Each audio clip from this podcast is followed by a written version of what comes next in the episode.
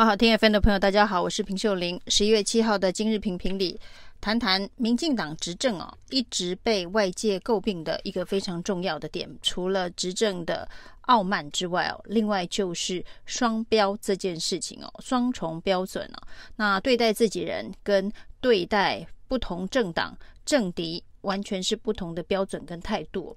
最近有两件事情吵得沸沸扬扬哦。那当然比较新的是这个陆委会的副主委梁文杰哦被爆料，那在这个居酒屋的门口抽电子烟呢。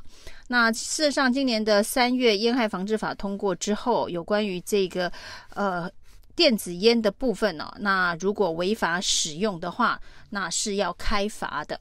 那在这个居酒屋门口。抽电子烟是非常明确的一张照片哦。那至少至于卫福部会不会处罚？卫福部最新的说法，只要有人检举呢，就会处罚。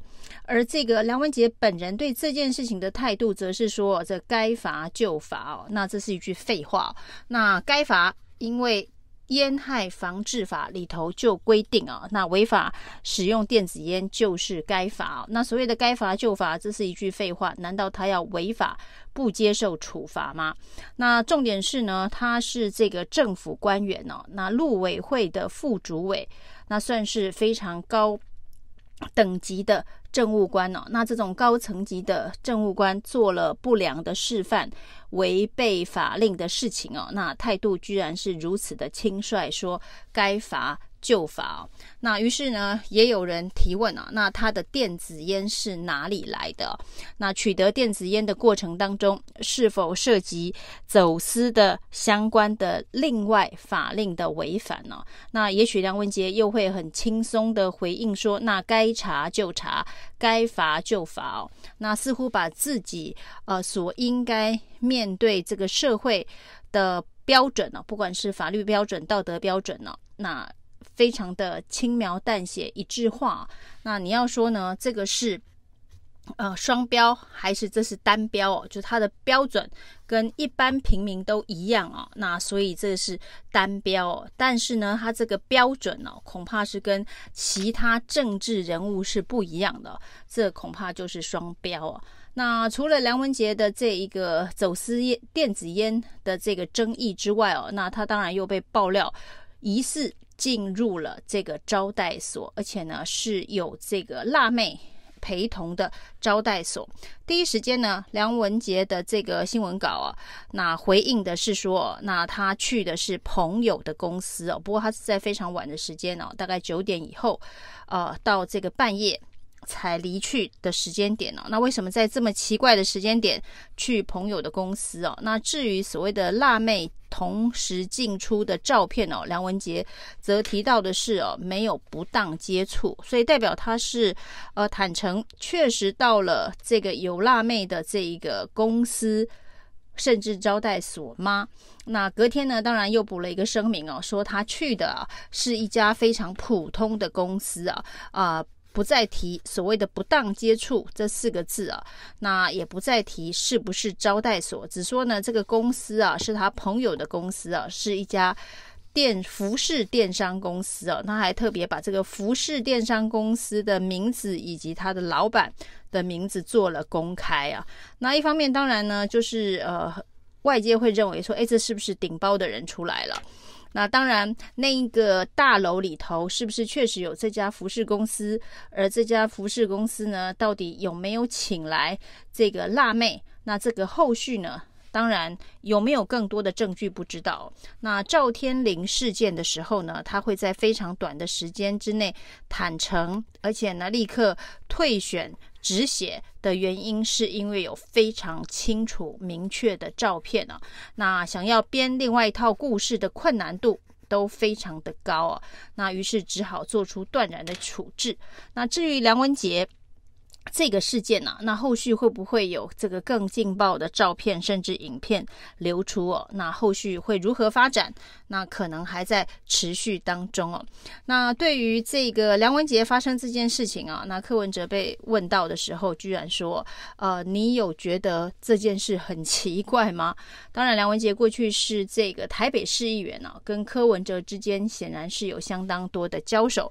而梁文杰身为陆委会副主委啊，那在居酒屋的聚会当中呢，有赖清德的竞选总干事潘孟安一起啊，他们同是民进党内新潮流派系的要角。那新潮流呢，在民进党内当然是占尽了相当有利的位置，也分配到非常呃丰厚的资源呢、那这一个居酒屋的聚会，很有可能就是赖清德的选战会议啊。那在赖清德的选战会议的门口。吸了电子烟啊，那这件事情违反了烟害防治法。那开完这场会议之后呢，又到了一个神秘的地方，跟他的朋友碰头啊。那这个后续会不会有政治效应哦？恐怕也是梁文杰呢，需不需要像赵天麟一样做出更多回应的关键呢？关键就在于啊，这个伤害程度哦，有没有影响赖清德的选情啊？那另外说起影响赖清德的选情，赖清德最近在处理他万里老家违建的事件，也让各界啊觉得这真是一个呃双标到一个无法想象的地步。那在这个选举当中呢，很多违建议题都会浮上台面，包括跟这波选举有关的黄国昌家里的违建啊拆了，柯文哲家里的违建拆了。那现在最新的是国民党的。这个细致的立委参选人跟云豹小公主赖品妤同选区的廖先祥也被踢爆，那使用了国有地跟这一个呃市有地，上面有这个农舍、豪华农舍跟停车场。那说起这个豪华农舍，在选战当中知名的豪华农舍，当然要数二零一二年啊，蔡英文跟苏家全的那一次选战啊。那后来苏家全的农舍。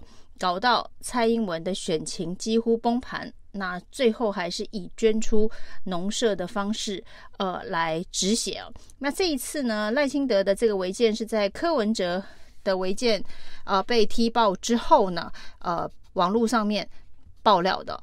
那这一连串包括了这个黄国昌、柯文哲。嗯，廖先祥处理了呃自家的违建之后呢，赖清德抵死不处理哦，而且呢，在选举造势会场上面还哽咽激动的说，呃，这只是。当年担任矿工父亲所留下来的矿工的这个工寮啊，那他还哽咽的说，父亲留给他们的只有贫穷啊。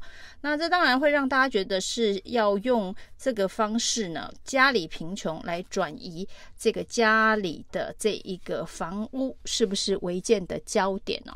那除了这个违建的争议之外哦，那这个房屋在赖清德说有门牌，可能不是违建。进一步的提被踢爆，就是也没缴房屋税，也没缴地价税啊。那没缴房屋税跟没缴地价税呢？赖阵营的说法是因为没有收到税单呢，没有收到房屋税跟这个地价税的税单，所以没有缴。那这赖清德捍卫老家的这个作为哦，又有眼泪攻势，又有这一个呃合法的攻势哦。那政大的教授曾经参与台湾很多起土地正义抗议的徐世荣就说：“当赖清德呢拆南铁东移的这些住户的时候，可是没有关心到别人家的老家能不能够留下，那只有自己的违建跟大家。”都不一样。那赖品妤呢？其实之前在这一个云豹事件当中哦，已经选情受了重伤哦。赖清德甚至为了要抢救赖品妤，那说要当赖品妤的竞选总部主委。而这一次呢，有关于廖先祥呛赖清德啊，那要不要跟进拆违建的时候，这个赖品妤跳出来捍卫。那说呢，这个廖先祥哦是汐止的土霸主哦，这个违建说建就建，说拆就拆哦。那已经被踢爆是违建，那难道不是说拆就拆哦？还是要像呃赖清德一样哦，才是万里的这个土霸王哦，已经被指证是违建哦，那就是不拆就是不拆哦。到底是不拆就是不拆才是土霸王，还是呢说拆就拆才是土霸王？这个赖品的选情哦，在这一波一波的攻防当中，从光电到赖清德的违建啊，那恐怕是要进加护病房，面临的是非常危急的一个状况哦。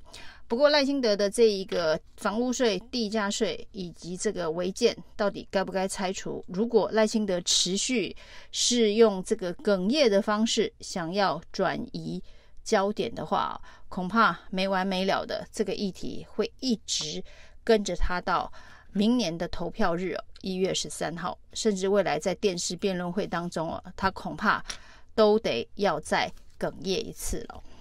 以上是今天的评评理，谢谢收听。